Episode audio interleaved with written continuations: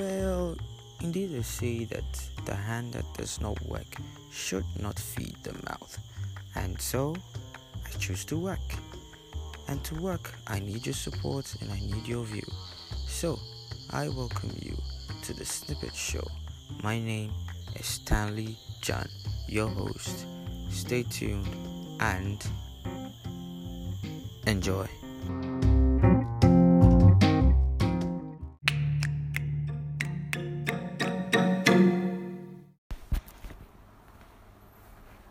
Good morning. Um, from Sunday till I think it's still trending. So today we have seen this issue of the FBI being in Ghana and making oh, arresting people, being in Ghana and arresting people. It's not something that could be said to be false, and it's not something that can be said to be impossible to do. Well, it's not false because in it has happened before. They've they've done this kind of thing before. That is, if they are making arrests of fraudulent people or people who practice fraud, or in our local terms, Sakawa boys or scammers. Now, what is happening is our sec- security agencies, a body like EOCO was partnered somewhere in 2018 and they made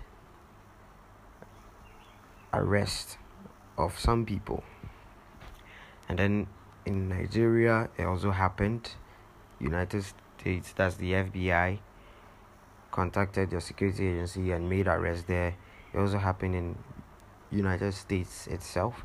It happened in the UK it happened in um, Malaysia. It happened in Turkey. Um what they did was to partner with the security agencies. I'm stressing on this point because it is possible to do um, to make arrest in such a manner. So if you are seeing on social media that there's the presence of the FBI and you think that it is false or you think it is impossible, you just know that it is possible because they can partner with any security agency. So can your own security agency do.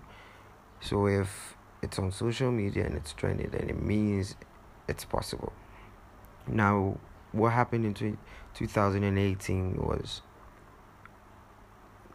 they made arrest of 281 suspects. And these suspects didn't come from only Ghana, it came from the other countries where they did the same operation. And the operation in Ghana was called Operation Rewired, where they swooped our communities and then whoever they found to be a suspect was arrested. Now, I don't know how the story ended. That is, I don't know if the people have been released or they've been sentenced or they've been found guilty or not. But if it's happening again and you think it's not possible, well, it's possible. So you just, if you are not one of them, you just go along with your everyday life and move smoothly. Find something doing like I have. I'm podcasting. And if you are, hmm, well, you need to start thinking differently. Well, I'm not saying I know anyone who does fraud, and I'm not saying that fraud is good. And um, I'm not, just to clarify the fact that I'm not supporting anything so that somebody come, doesn't come to take me on for it. I'm just giving an information.